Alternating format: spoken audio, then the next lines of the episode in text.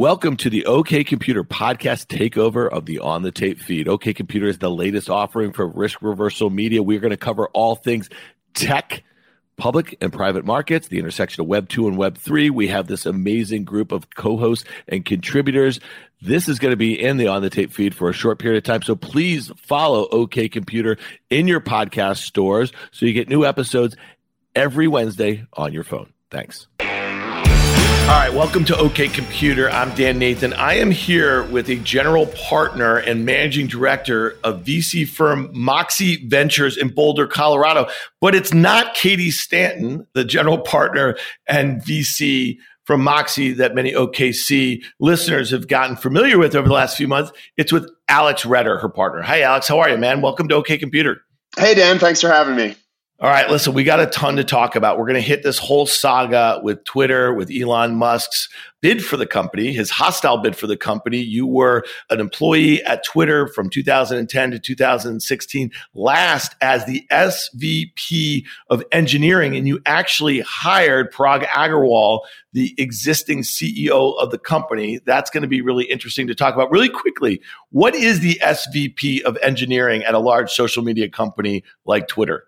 Right. So I was responsible for engineering and operations of the company. So a little over half of the company reported up to me. We were building the software, building the servers, the data centers, and the hardware, writing the code, pushing the code, working very closely with product to figure out what to build, working very closely with sales on the revenue side to make sure that the ad system had the features that it needed to keep growing revenue and making sure the site didn't crash, keeping the site up, all those things. It was exciting and fun you presided over the ad business from like its infancy when they started figuring out monetization. And I often said this to, I think, our mutual friend Adam Bain, who was last, what, COO of the company when he left in 2016. There's probably been a handful of companies that have gone from zero to two plus billion dollars in revenue in the time in which Twitter did it, which was an amazing accomplishment.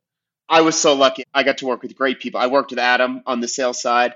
I had a colleague, Kevin Weil, who is the head of product for advertising as well. We all had great teams and we got to build that. And you're right, it grew like crazy for those first three or four years that we were doing it. It, was a ton of fun.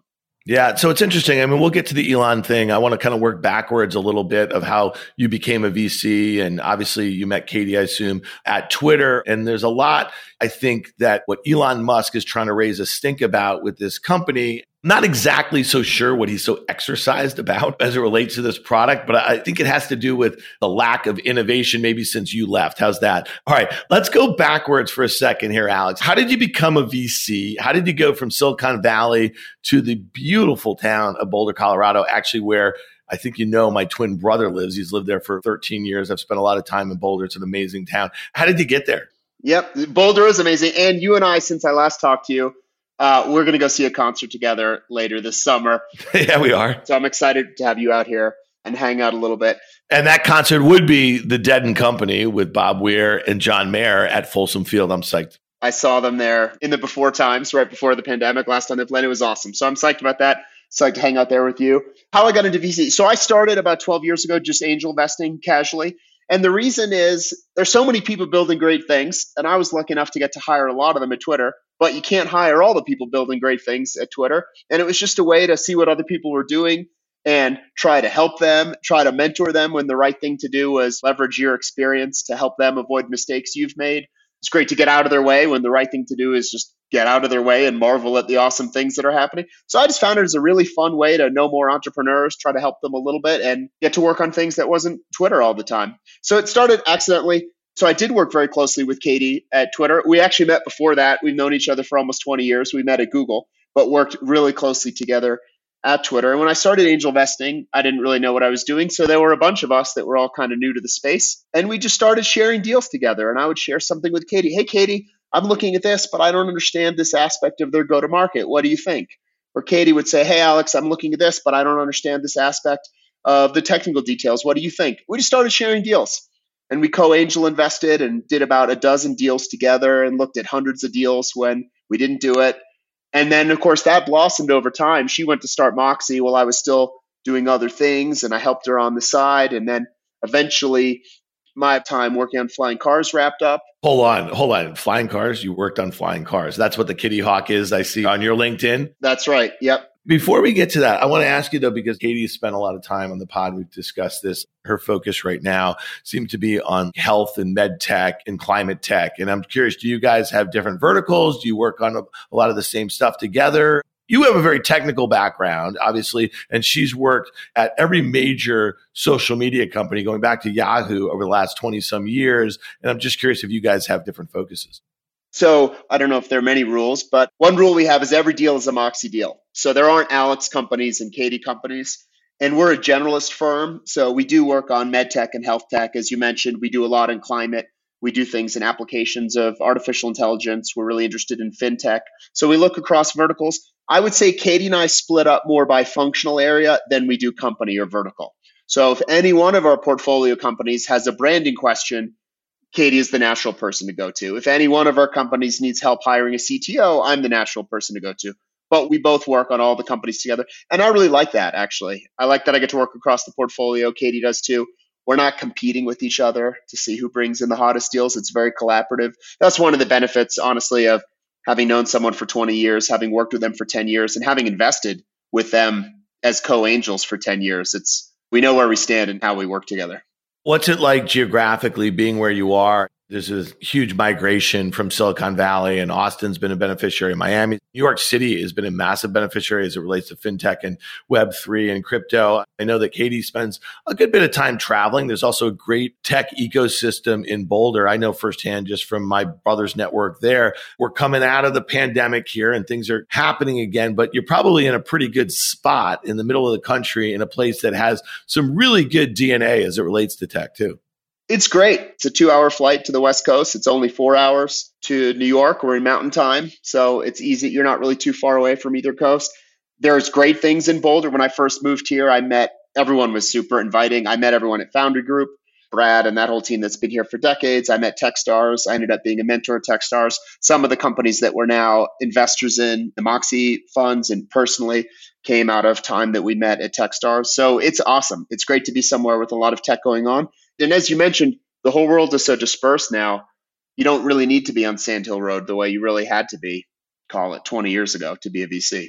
No doubt about that. It seems like everyone is so down on San Francisco in general in the valley. And it kind of feels like Zoom stock relative to, let's say, Apple stock. You know, Apple stock is only down 6% from an all time high and Zoom's down like 70%. And the sentiment couldn't be worse. People are just come in and they sell Zoom every day and they keep bidding up Apple. And Apple feels like it's that new shiny thing. I feel like San Francisco and the valley in general is going to have a massive snapback at some point. I don't mean that people like you and Katie are going to go back there. I just feel like the DNA as it relates to tech, I just use that expression as it relates to Boulder. And I really feel that maybe it's as far as entrepreneurship, but it's the combination of entrepreneurship. It's a combination of just investment companies that are there and then the network effects that have just been created, right, for the last 50 years or so.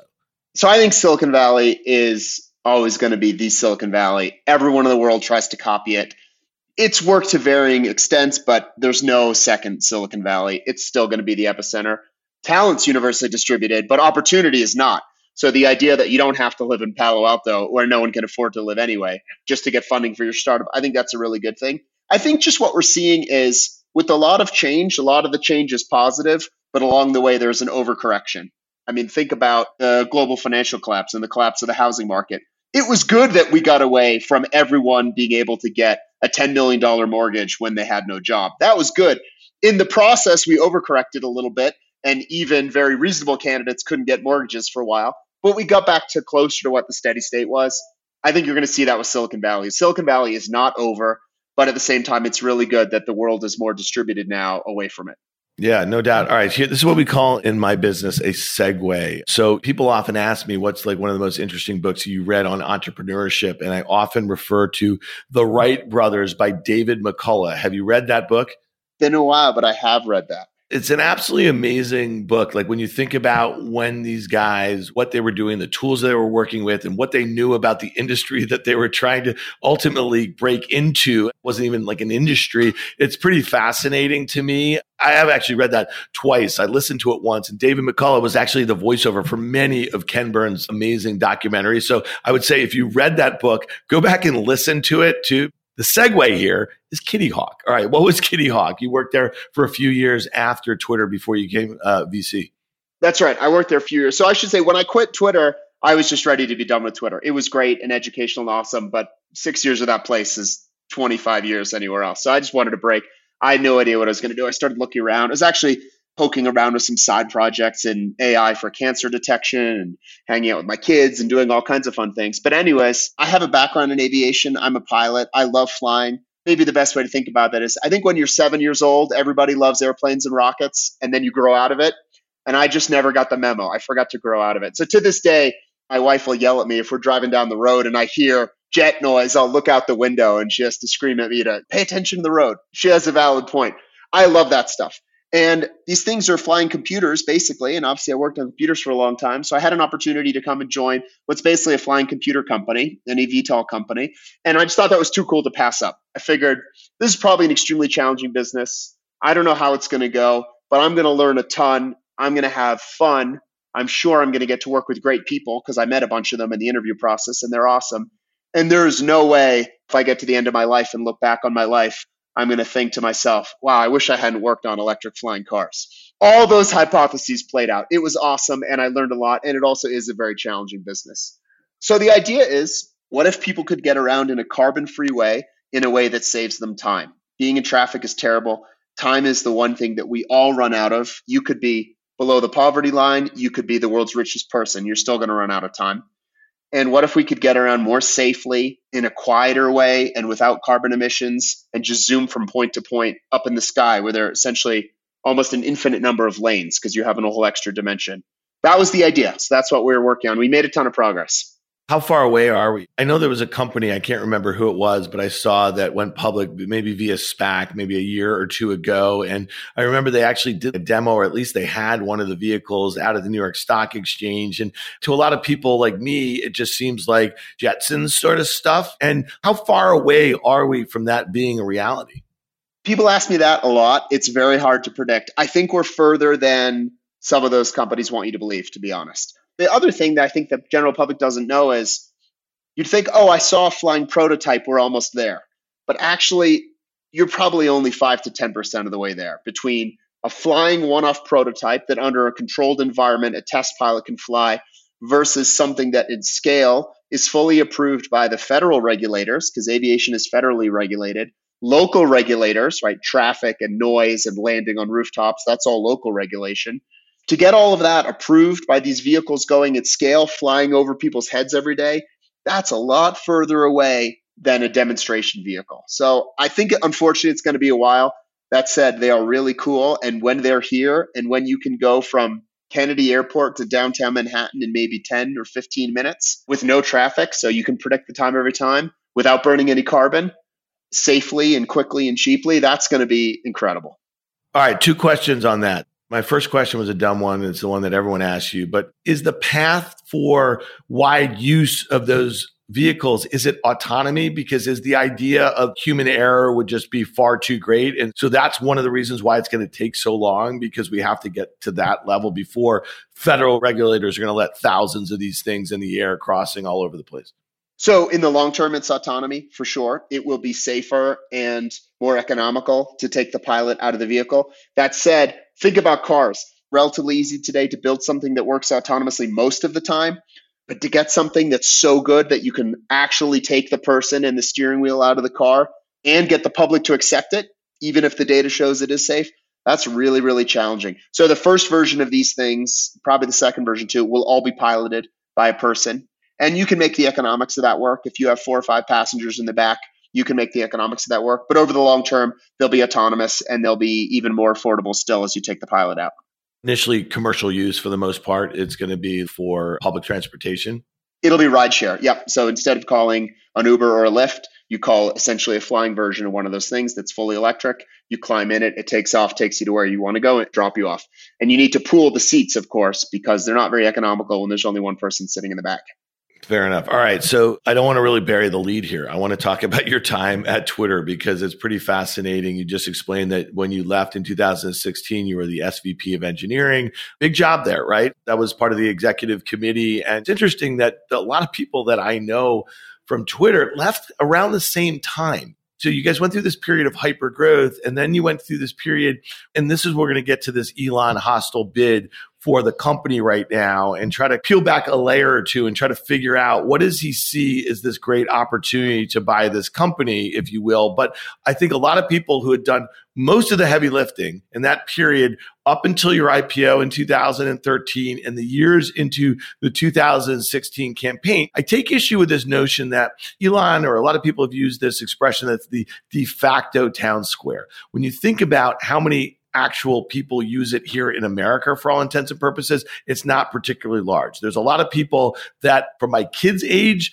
and down, they don't use it now and they may never. And then people from slightly older than us, let's call it in their late 50s or 60s, who will never use it unless you are in sports journalism, politics, financial markets, or tech or VC. They're just not using it here in America. Now, you could make the argument that it amplifies a lot of what's going on out there in the news or that sort of thing.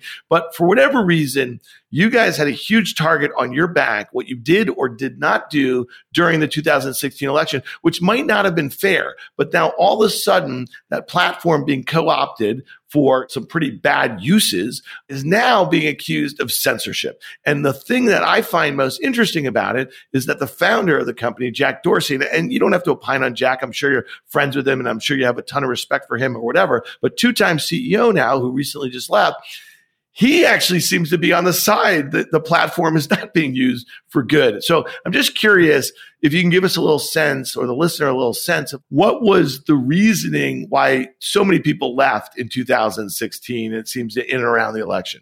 Well, I can't speak for other people. I can just speak for myself. But for me, I've been there for six years for reasons you mentioned and some others. Six years of that company felt a lot longer than other six years, six year periods in my life we had grown this revenue engine. That was really, I got to work with great people. We did that. I was very fortunate to be given the opportunity to run engineering for the whole company after about four years. I felt like we really did make some meaningful improvements there.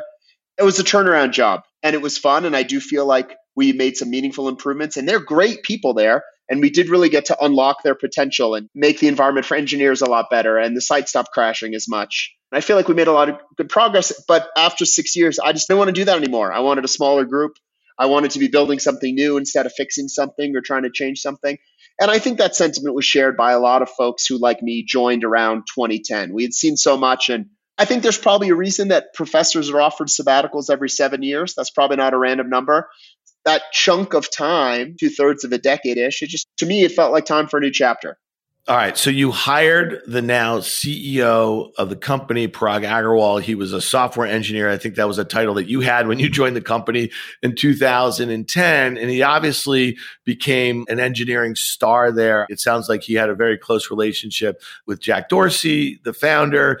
Were you surprised by the choice when Jack left in the fall? You don't have to comment on him as an individual, but more that they chose the CTO to run the company where a lot of the activist investors who are there prior to Jack leaving, Elon right now, they're critical of the development of the products over the last five years and their ability to monetize at the rate that some of their competitors do, their ability to make a user friendly user interface that will help grow users as a pundit, when I saw that and I had to comment on on CNBC, my immediate reaction is that this is the exact wrong person to transform this company. If we all know what the criticisms are about their ability to grow from here, it just seemed wrong. And so I'm just curious what your thought was when you saw that they hired the CTO. You don't have to comment on him as an individual. I understand what you're saying. I will comment on him because I know him and I'm a huge fan. He's a super genius. He's a hard worker. He's extremely technical. He ships things. In my time after we hired him, he did meaningfully improve and change the things that he touched. So he joined the ads team when that was working very well. He contributed to that and made contributions on something that was working well. When I was tapped to run engineering for the company, I asked him to come over and work on some non-ads things because they were in more need of more significant changes. He was doing a great job working on the home timeline, which is the core product, and they introduced a lot of the ranking and other things, which did substantially change that product. So, in terms of a change agent, I guess I disagree a little bit. I think he is a different choice, to be honest. And having come from a technical background, he's data driven and methodical. He's a clear thinker. He will make a decision and know not everyone's going to love it and won't revisit it the minute it has a less than 100% approval. So I think those are all really strong characteristics. So I really like him. I was surprised, but not because I think it's the wrong fit. It's just not an obvious decision to make. And certainly there's a five year gap between when I quit the company and when he was appointed CEO. So I certainly hadn't seen the ramp up where maybe that made more sense. So I was excited about it. I was surprised by it, optimistic about it. And I will say, I will bet on an extremely technical, smart person with a track record of making contributions who then needs to grow into a more broad business role. I'll bet on that transition every day of the week over transitioning in the other direction. So I think it's cool.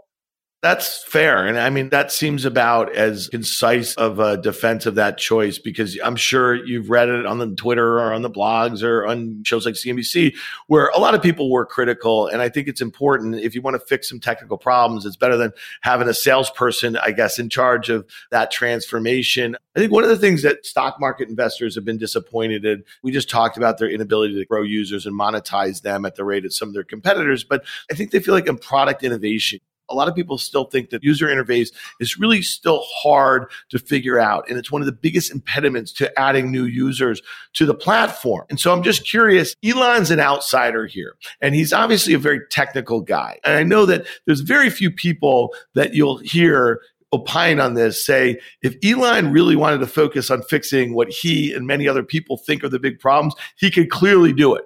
But the problem is he's the CEO of a trillion dollar auto company. He's the CEO of a hundred billion dollar privately valued space company that will likely be a trillion dollar company in the not so distant future.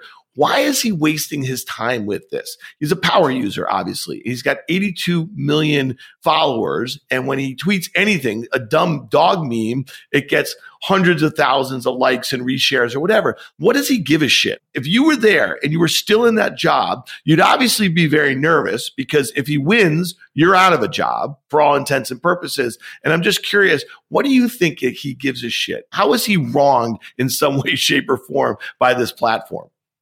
Can I answer something you alluded to at the beginning first and then answer the actual question about Elon? Of course. So the thing you said about Twitter is totally right. Everyone knows about Twitter. We think it's this massive worldwide thing on the scale of things it's compared to, like Facebook and Instagram, and it's not. It has an order of magnitude less users than it. The reason we think that is because all the people we listen to, sports broadcasters, you name them, politicians, financial markets, tech people, VCs, they're all on Twitter all the time, talking to each other on Twitter all the time. Every article you read has a tweet embedded in it.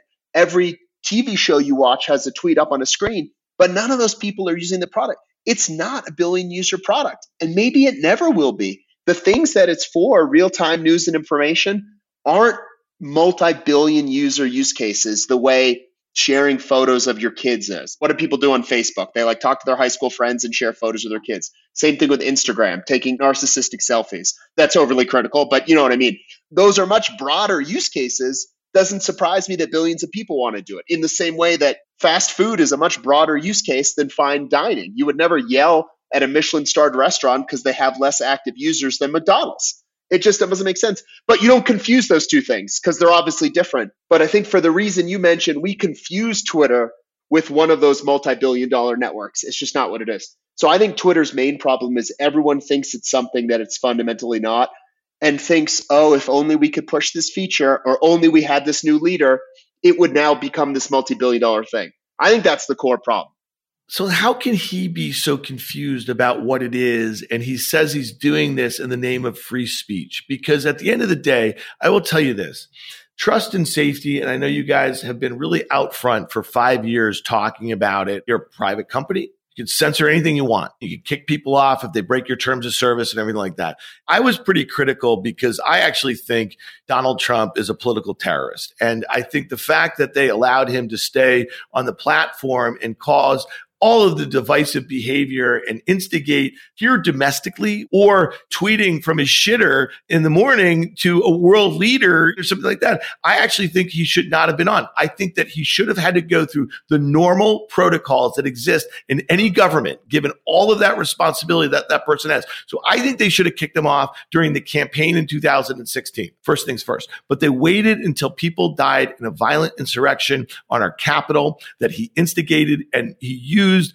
the de facto town square, as I'm saying in air quotes right here. What he really used was a bullhorn to get both sides really crazy. And I think that was a huge mistake. So what sort of bug is up Elon's ass that he thinks that they are censoring because they kicked off Donald Trump off the platform. I don't get it, man. So to me, I think it's a broken platform if this is what the debate's about.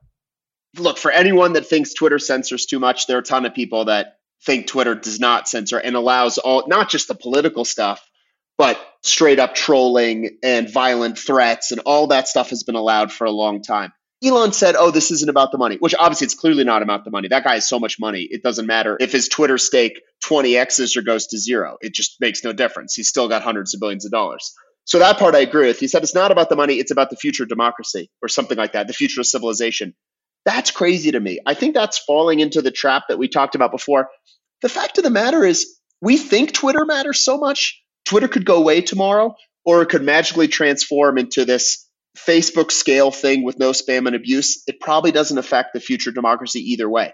Things that do matter a lot more are the things that Elon is really good at, like transitioning transportation to an electric future, um, building a multiplanetary society. I mean, the main thing about Elon that perplexes me is not why he's interested, but he's clearly a busy guy. I don't think he's looking for non priority zero things to work on, non most important things to work on. Like, go work on something that matters more. So he obviously cares deeply about climate change, which again is somewhat perplexing when you think about the type of speech he wants to allow back on the platform and the types of policies those people tend to support on average.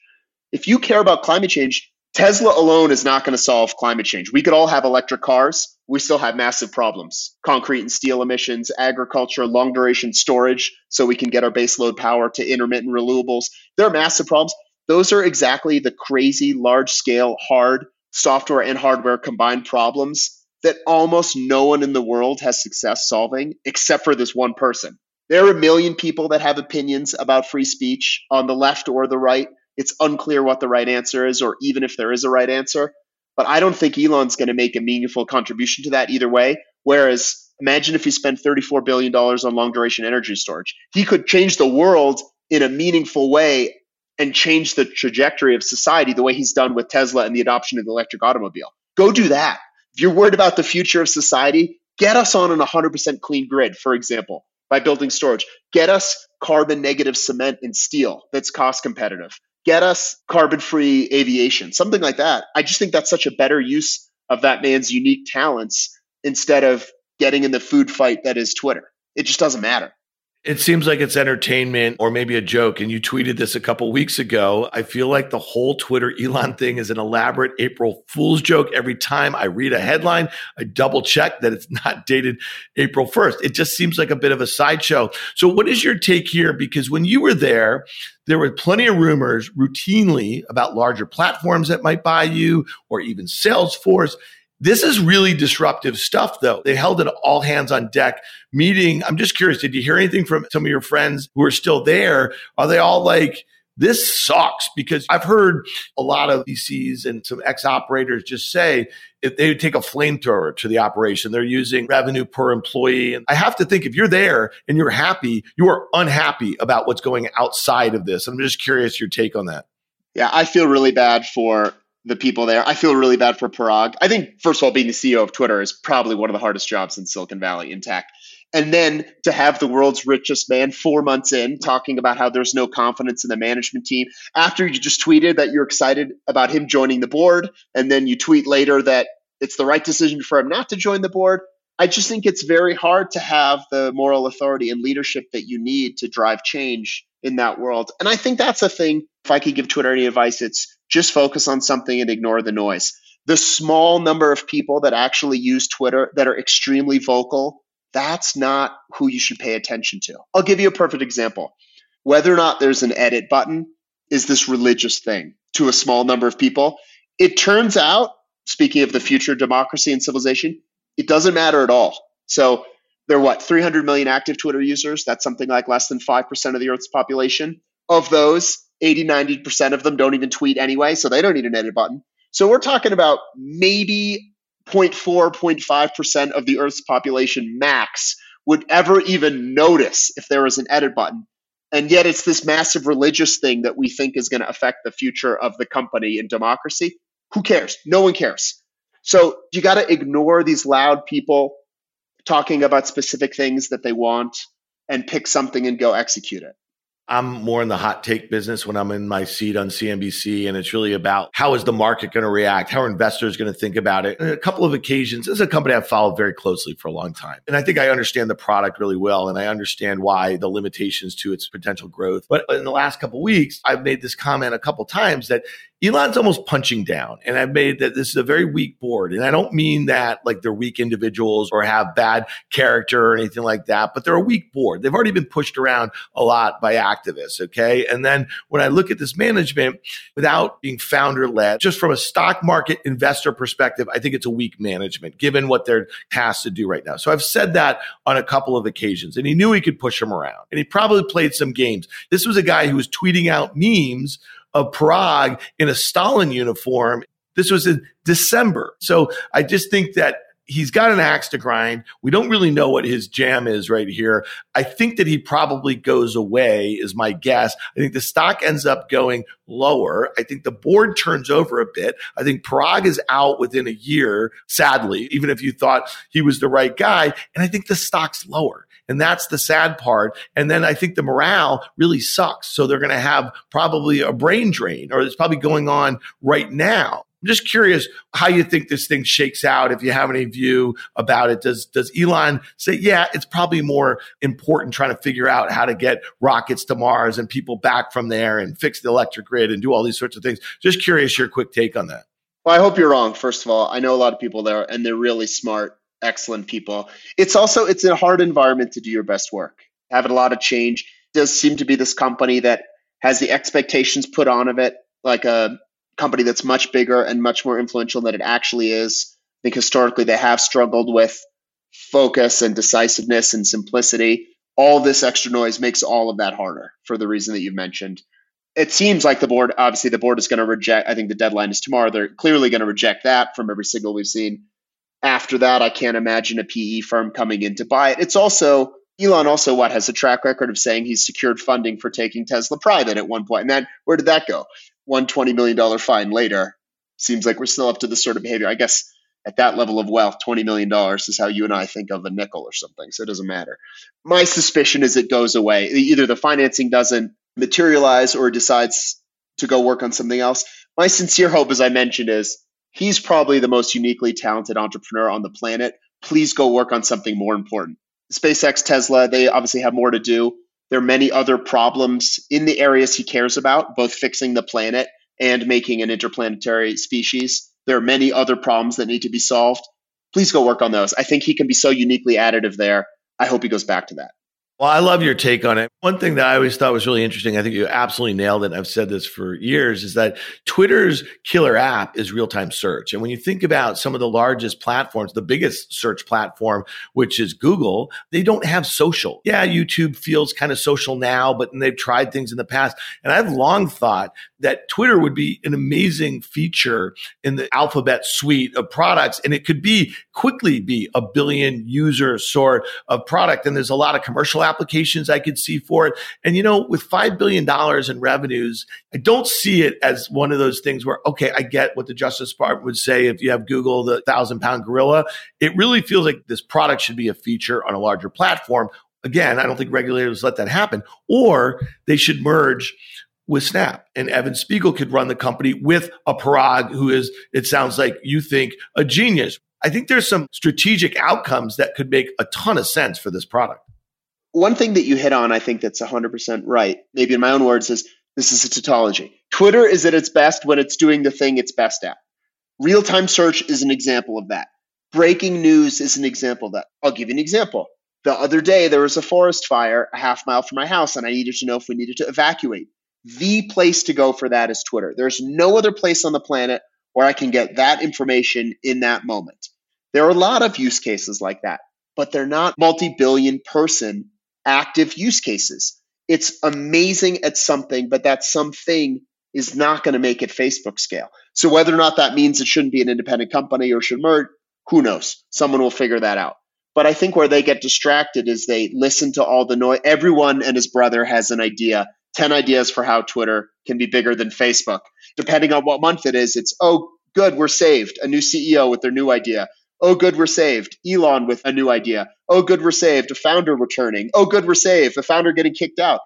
There's no one person with an idea that's going to make this. Honestly, that would have happened already. A lot of smart people have been thinking about this and trying things. And Twitter runs a lot of experiments. I think it's a fiction to say that they don't do anything, they never ship anything. They run a ton of experiments. I mean, when I was there, we literally ran out of traffic to run all the experiments we wanted to run simultaneously. So we had to build a system just to deal with that. So if there were a single thing that you could turn this magically into in the next trillion dollar company, it would have happened already. And I think that's where they fall down.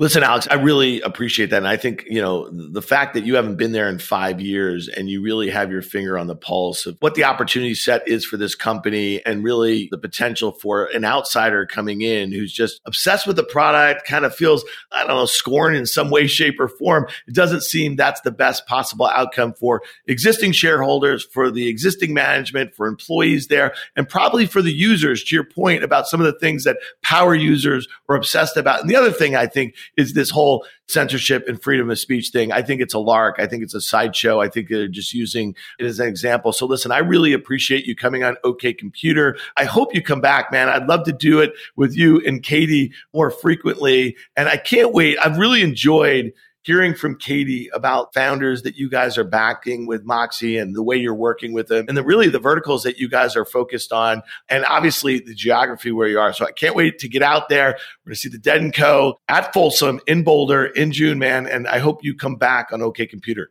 This has been so fun. Dan, thanks for having me on today. First, I say to my former colleagues and people that joined since I left, I'm rooting for you. Don't listen to all the noise. Just go figure out what you need to do. Go do it. Look at the data and then iterate. Don't listen to everyone. Everyone has an opinion about Twitter. Just go do what you need to do. And second, I should say, thanks for having me. This was super fun. I'd love to come back on again. We are investing in a bunch of awesome, meaningful companies trying to improve the world with really exceptional founders. I would love to talk about some of them. Alex, thanks so much for coming on here. You have an open mic whenever you want to come back with whoever, and hopefully we'll do it a lot more frequently. I really enjoyed the conversation. Thank you for having me. And coming back sounds great. Let's do it. Hey guys, it's your favorite producer Amanda here. Stick around because when we come back, Dan will be joined by Jarrod Dicker of the Chernin Group. We'll get his take on Elon Musk's bid for Twitter. He'll share his experience working for the Washington Post after it was acquired by Jeff Bezos and how Web3 plays into this whole saga. So stay tuned. With CME Group's micro-sized futures and options, you can access the same transparency and liquidity of the benchmark contracts with less upfront financial commitment. Diversify your portfolio and manage your exposure with the flexibility of CME Group micro contracts in crypto, metals, FX, energy, and equity indices. Learn more about what adding futures can do for you at cmegroup.com/micros. All right, I'm back with Jarrod Dicker of the Chernin Group. You guys know and love him. And we're catching him here on a Tuesday before he's about to do four consecutive nights at Phish at MSG. While you can probably still put a couple sentences together. Jarrod, how are you? Great. The boys are back in town. Phish usually does four nights during the New Year's run, and they had to cancel in 2020. And they usually come to the garden every year. It's the hometown show, and they haven't been here in two and a half years. So everyone's ready. They're going to burn it down. I was at that last run. I think I told you. I think it was December 30th, 2019. And I'd never seen a Phish show. And I grew up, I'm a bit older than you, as a Grateful Dead fan. And, you know, it's interesting because when Jerry died in 1995, a lot of Dead fans were already Phish fans and they kind of fully went into it. And then a lot of Dead fans just didn't really want to kind of recreate like they thought, you know what I mean? Like the fandom and that, that sort of thing. But were you always a Phish fan or did you convert from the dead? I'm a bit too young. I never saw Jerry, uh, but I'm a massive Dead fan. I've seen like every iteration post Jerry. I have 15 tattoos and three of which are dead related. So I'm definitely deep in that. But Phish was interesting. I mean, I got into Phish. I went to a festival when I was about 16 that they threw up in Maine And that's where I really caught the bug. And if anyone knows like the Phish community, I mean, one is they never played the same show. So everything is really kind of spontaneous and new. As musicians, they're just completely out of control. Um, and the community is amazing. I mean, it's so funny. It's like Phish. Phish was always something that you kind of kept to yourself. And then more and more people start to talk about it more. And now that I'm in Web3, everything that you learn from Phish and around community and these like subcultures and incentives i connect everything to Phish so i've really made it a part of my work it's pretty cool. I've heard you talk about it. You've talked about it on the pod here. Bob Weir, obviously the Grateful Dead, was on our show Fast Money on CNBC back in like 2013. And I think he was talking about some new project he was working on. It was like some streaming thing or whatever. And I remember saying to him, like, literally, they created the first – social network. Obviously, it was IRL, but you think about the ways that fans would communicate with each other, how the band would communicate with fans, how they were able to capture and create fandom and, and that sort of thing. So, pretty cool stuff, man. Well, listen, let's get to something I think that is a topic that I think you, me, a lot of our friends, whether they be in media or in tech or in finance, um, a lot of people are talking about it. I struggle to know if people outside of those industries care about Elon Musk's hostile bid for Twitter. So he made this, what, about a week and a half ago. He's doing it, I think, because he cares about free speech, supposedly. I, I, think he feels like he's been unfairly treated by his 82 million followers on Twitter in some way, shape, or form. I don't know. I'm just curious because going back to your time, you worked at the Washington Post on two occasions over the last seven years. And I'd love for you to tell the listener a little bit about what you were doing at the Washington Post and what was it like working for a very old news publication that had recently been acquired by, at the time, I think probably the richest man in the world, Jeff Bezos, the founder and CEO of Amazon. It's a very loaded topic that I think could go in a variety of directions, but it's one that's very dear to my heart. I mean, as you mentioned, I've I was at the Washington Post, I was at the Huffington Post in the early days, and I had a company that was really trying to focus on the value of information and how to better expose truth. Will you take a step back on that? What was the impetus? So that was Poet. And so you, you just said some really interesting things. It was about trust, it was about transparency, that sort of thing. So what was it that led you to create that? Were you like Elon Musk five years before Elon Musk was unhappy about about those issues at Twitter? I'd say like the path to really finding that it was an important problem to solve kind of was an evolution of my career. Like early days at the Huffington Post, we were a blog that then all of a sudden became one of the largest traffic news sources on the internet, eventually selling to AOL. And at that time, and I'm sure, I mean, you remember this, and I'm sure many of the listeners remember this. It was really a game of like social and SEO. People didn't really look at the URLs before they clicked on them. So publishers were really incentivized to like get on the first page of Google, really build social headlines that would capture audience attention because the whole game was that people are looking for something and if you could be the first link or article in front of them, they'll click it.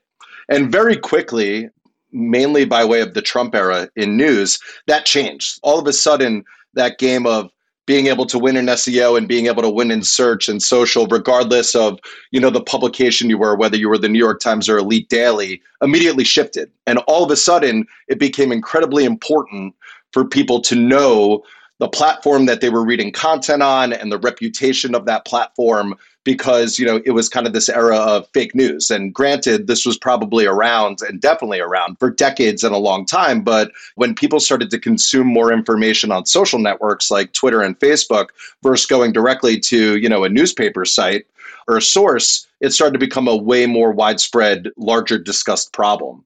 And the Post and the Times and you know the Wall Street Journal and a lot of credible journalism institutions like really took advantage of that. All of a sudden, like these digital media companies like BuzzFeed and HuffPost that were totally eating their lunch, now all of a sudden weren't as valuable because they didn't have this rich history of reporting and ethics and you know, managing editors that were basically like praised, you know, within the industry, like uh, Marty Baron or Dean Baquet.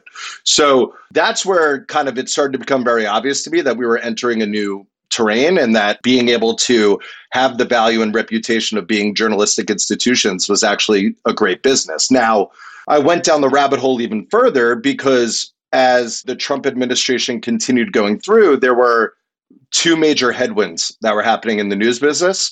One major one was this notion of fake news and deepfakes, that the information that you were consuming may not be what you presume it to be, right? Like it may it may be a deepfake, i.e., like those videos we used to watch of Obama saying something that looked and felt and was Obama and had the CNN logo, but found out that it was kind of like manipulated, or kind of like all this other like propaganda type information being out there.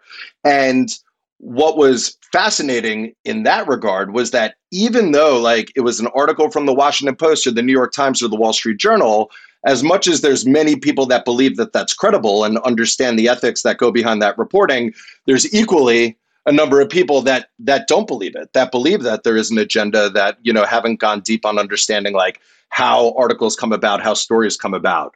So that led me to become the founding CEO of this protocol called Poet. Poet in 2017, 2018, the whole idea was trying to put information and IP on chain, which people thought we were crazy.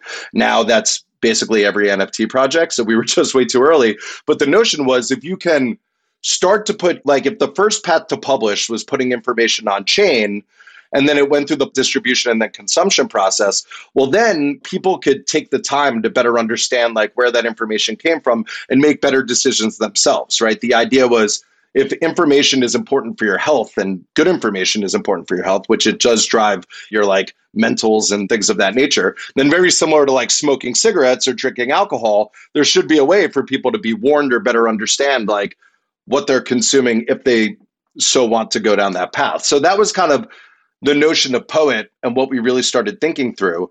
But a big issue, and I think we're seeing it today, like in the overall kind of Twitter discourse and the Elon discussion, is like, what is free speech? What is good information?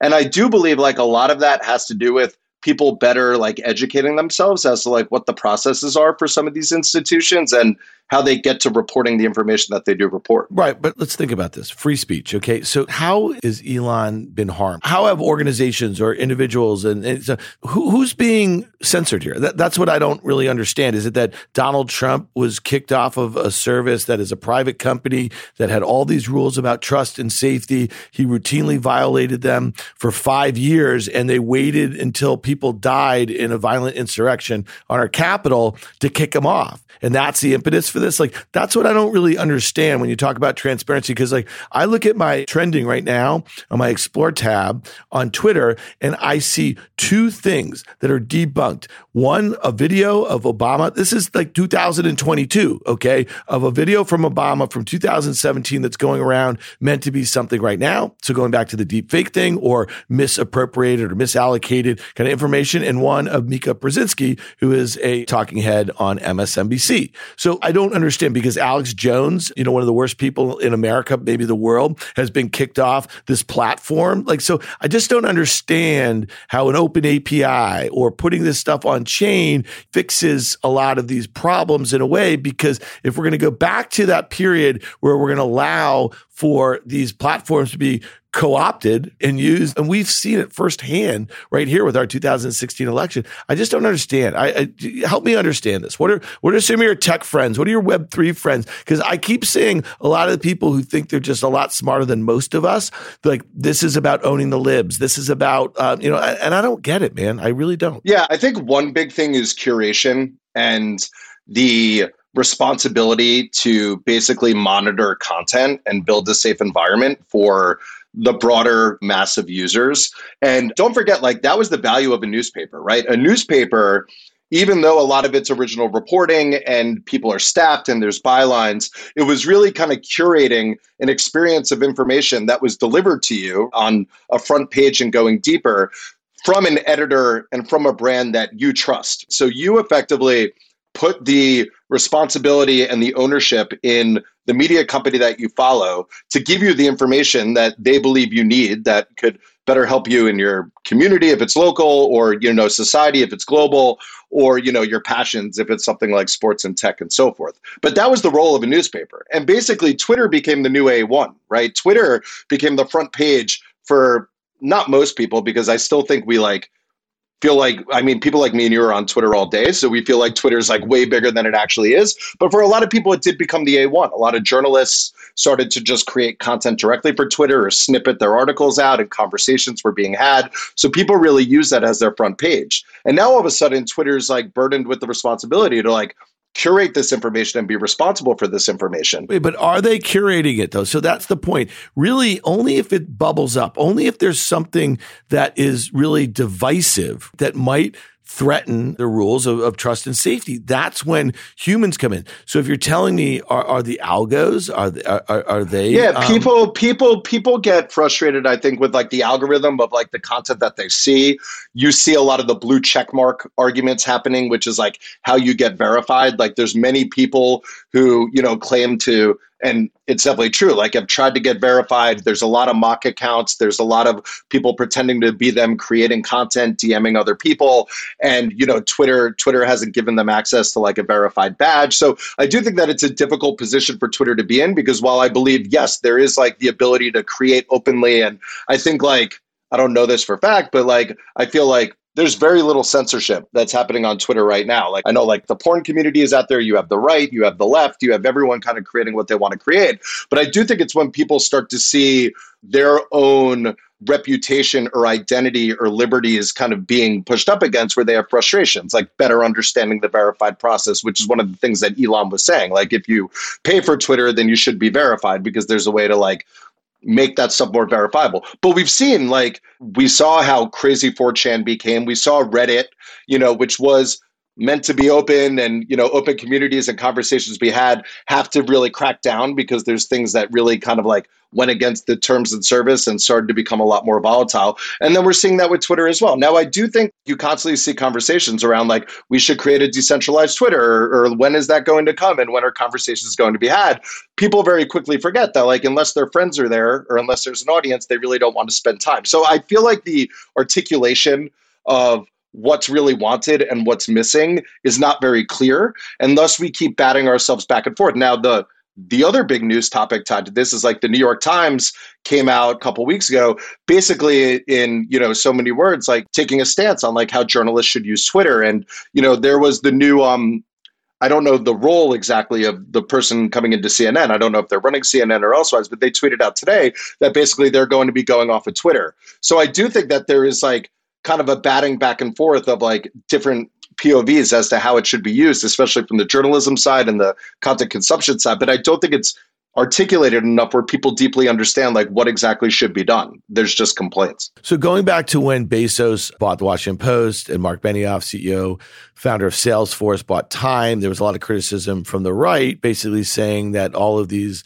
perceived kind of lefty billionaire tech people are buying up kind of the means of communication or information or anything like that. So what was your experience at the Washington Post there? How involved was Bezos? Were the editors routinely talking to him? Was there anything, you know, that you could see that there was any bias being worked in from whatever his worldview was, whether it relates to running one of the largest companies in the world and half a billion dollars in revenue a year and fighting union uh, issue. You know, I mean, like there's a lot of, there's a lot of stuff to unpack there. Yeah, totally. So one, absolutely absolutely not. I feel like that's kind of what I was getting at with the education of the ethics of kind of how things work. So the way that a newsroom is traditionally managed is there's like a managing editor who effectively is like a de facto CEO of their own right. Like there's like certain things set up as to like how information and content goes up the chain, what gets approved, how it gets published that, you know, are are viewed and edited, you know, by by those people only. So there's no outside influence.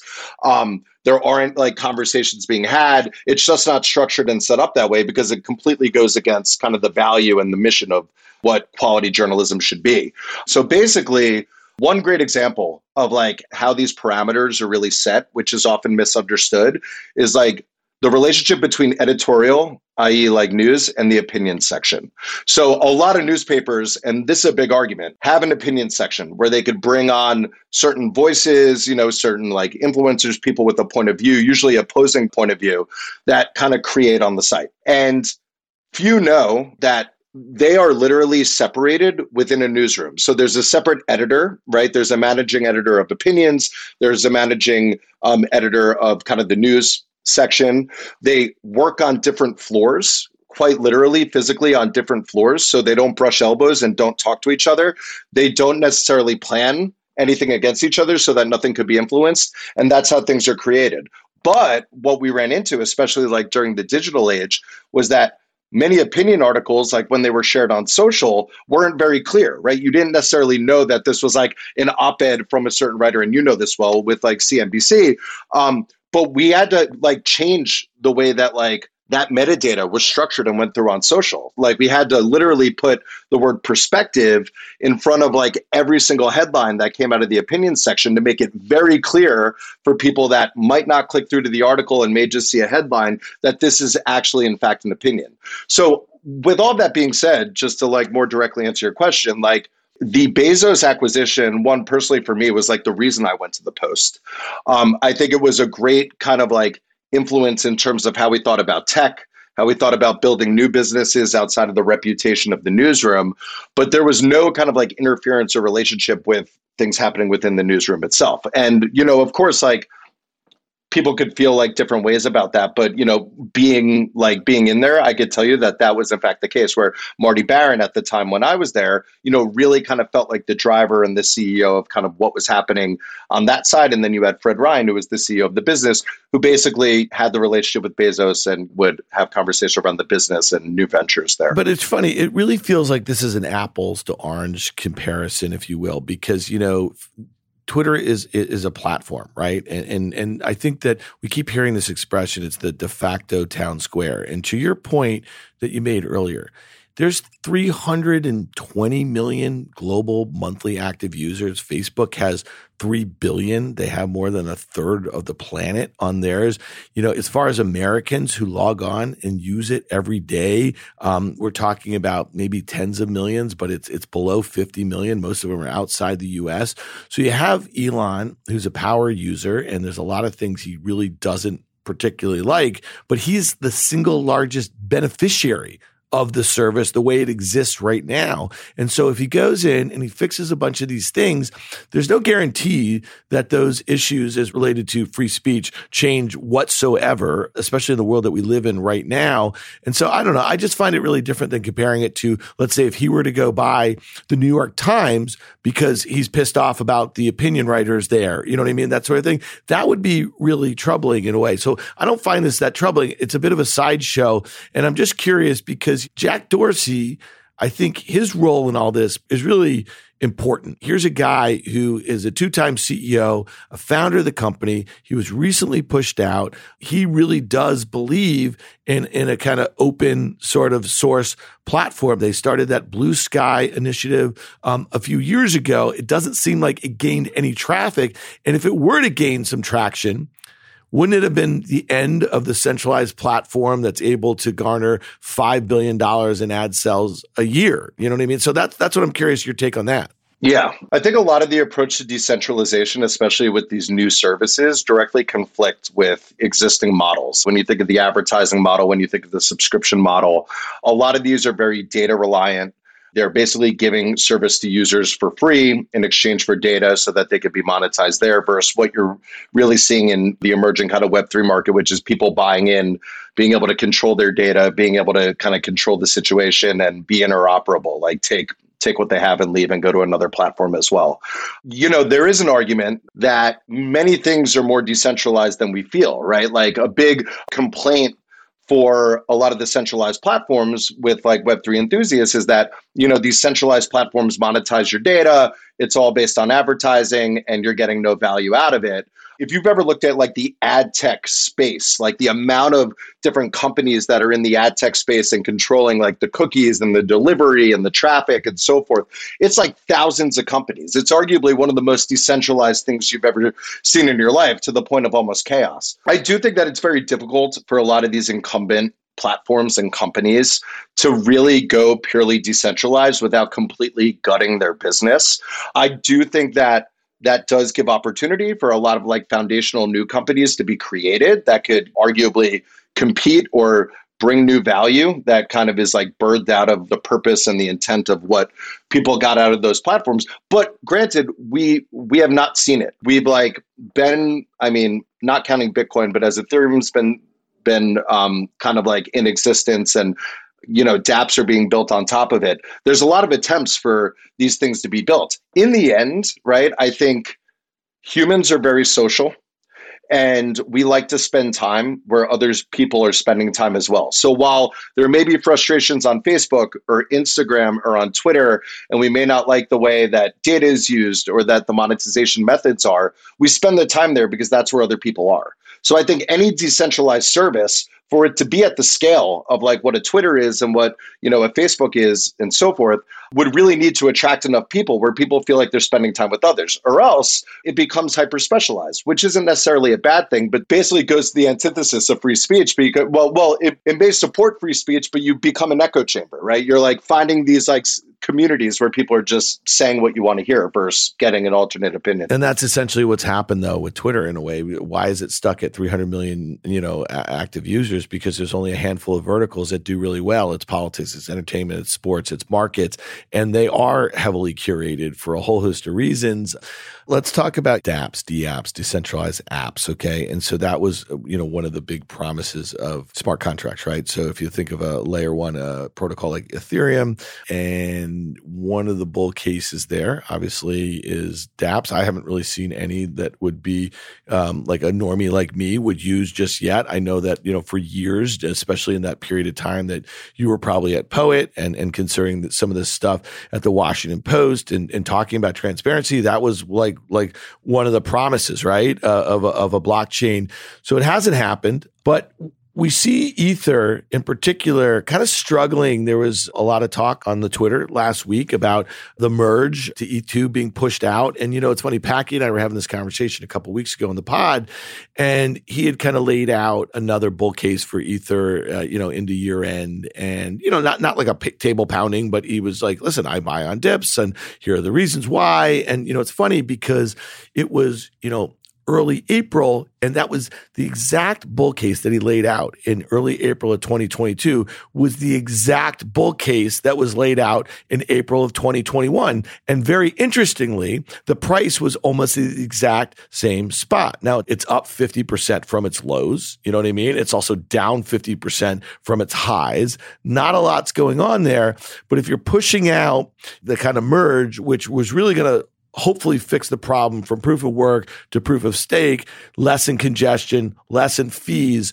Talk to me about what's going on here. And is it just a couple months here? Or are we talking again? Because it should have been done by now if you're thinking about the bull case early last year. Yeah, no, I think I think a lot of the progress on Ethereum is very promising. I mean, it's a highly technical challenge to be overcome that many people are working on. I mean, again, like we've had a lot of the L2s come out and help satisfy a lot of those frustrations, whether that's like gas fees and scalability with what you've seen through like Polygon and others that are kind of built in order to accommodate that. We're still seeing most user interest on Ethereum. We're seeing most development happening on top of Ethereum. Packy wrote that great Solana piece, I think, late last year that was talking about the transactions per minute and the kind of cost efficiencies of building on top of Solana. And while, while Solana continues to grow, it hasn't necessarily pulled too much away from Ethereum. And the developer focus is still happening on Ethereum. And the NFT, I think at the end of last year, like 90 plus percent of the NFT volume happened on Ethereum. So I think like this is a problem that will be solved. I mean, I know that it feels like these predictions have kind of bucketed it within a year and then we look back a year later and we're still in the same place but again like i think it's it's not rocket science, but it is rocket science in a different way. Like you're really maneuvering this new age type computer that a lot of people are working on, a lot of people are using, has consumers, has developers, and things need to be done very carefully in order to kind of help achieve, especially a migration like that. So I'm very confident that we're going to get there. I think more and more we're going to see development happening on top of Ethereum, especially on the L2 side. But I hope, you know, more directly as Ethereum begins to kind of transition that over. But I'm in Packy's boat. I mean, I have a strong bull case and feeling around Ethereum. I think end of year we'll definitely see ups again. And it's just tracking a few things. I mean, it's tracking the amount of investment capital that's coming in. I think like $12.5 billion of VC capital went into Web3 just in Q1 in like 650 companies. Again, many of those are building dApps or on top of the Ethereum blockchain. The talent migration is massive. And that's not just like people saying it. We're seeing it happen constantly. Web3 companies or Web 2.5 type companies are emerging every single day. So I think with that sort of focus and action and capital coming in and kind of the value that I guess like in return is perceived and and felt mandated by those folks, like it's gonna it's near. Did you catch this article in Bloomberg today? Crypto startups bring in billions even with lofty valuations for now. You like that for now, and it's just talking about so that you know, kind of quoting that that kind of first quarter number that you're talking about. But it seems like there's some trepidation on some of the valuations, and you know, we've talked with Rick Heitzmann on many times on, on the pod over the last few months or so about the lag between public market valuations and private market valuations. And I'm just curious from your perspective because you're looking um, at a lot of different companies in Web3. Is Web3 different than some of the normal tech sort of private ecosystem? Is there, are we likely to see inflated valuations there relative to, let's say, some hot consumer app or some other crap? You know what I mean? That, that's been uh, Web 2 ish. Yeah, I mean, for sure. I mean, I mean, in this space, speculation is outpacing product development and you really feel that not for all companies, but for many companies, you know, the promise of what's going to be built is really what you're investing in. And then that is being executed over a period of time. I'd say in the later stage type investments, which mind you is very new in Web3, like growth stage investing in Web3 is beyond a couple projects like a year, two years old max, but that's starting to accelerate.